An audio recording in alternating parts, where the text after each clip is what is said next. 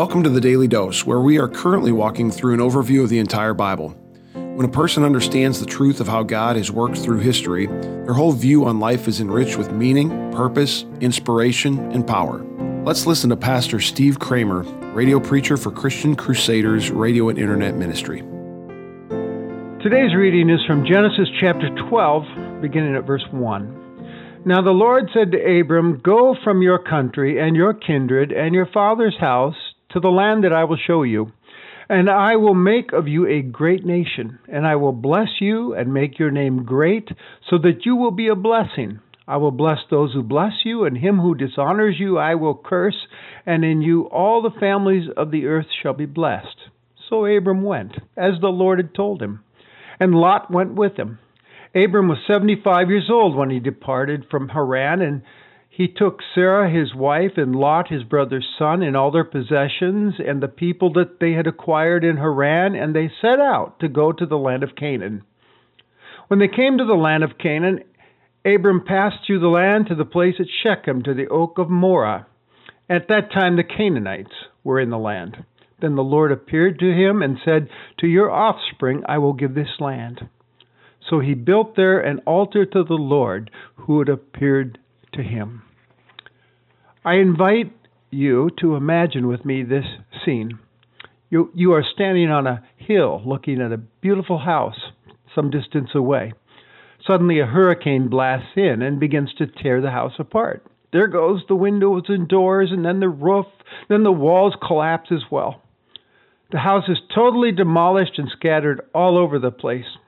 Later, you see a builder picking up to begin rebuilding his house. The Bible tells a story like that. Only the house is humanity, the hurricane is sin, and the builder's God. You see, the first 11 chapters of Genesis give us a picture of God's beautiful, perfect creation demolished by humanity's sin. So, what's next? Amazingly, God doesn't turn his back on what appears to be a failed project. His grace continues. The calling of Abraham in today's story is a major move on God's part to put his sin sick world back together again. He means business. He establishes a divine, unconditional covenant with this guy named Abraham and his wife Sarah, promising them three big things land, a nation, and that they would be a blessing to all the families of the earth.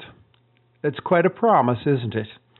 We know that God, or I mean, that Abraham responds with some semblance of faith and goes to the promised land as God commanded him.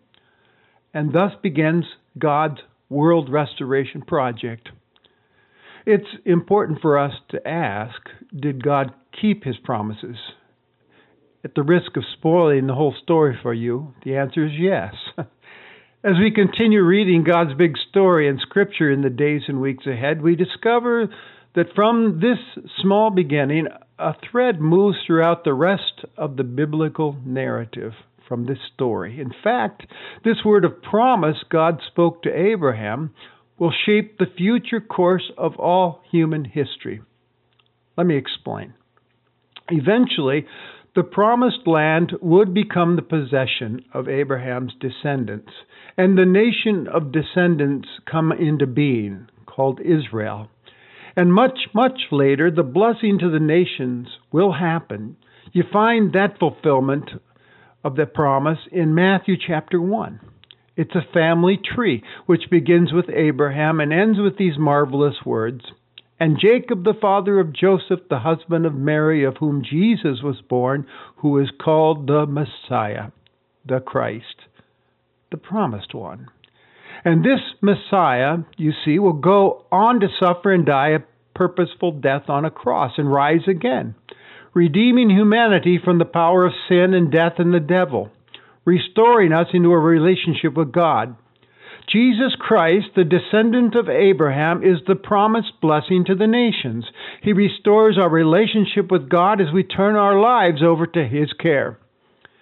And Jesus has told us we will see him again someday at the grand finale, the grand ending of the big story. He will usher in a new heaven, a new earth, no more sin, suffering, no more death, no more sorrow. He will wipe away our tears. He, and we will live in the light of his presence, and God's perfect creation will be totally restored again. Our future, in other words, lies in his hands. Ultimately, because of Jesus, all is well.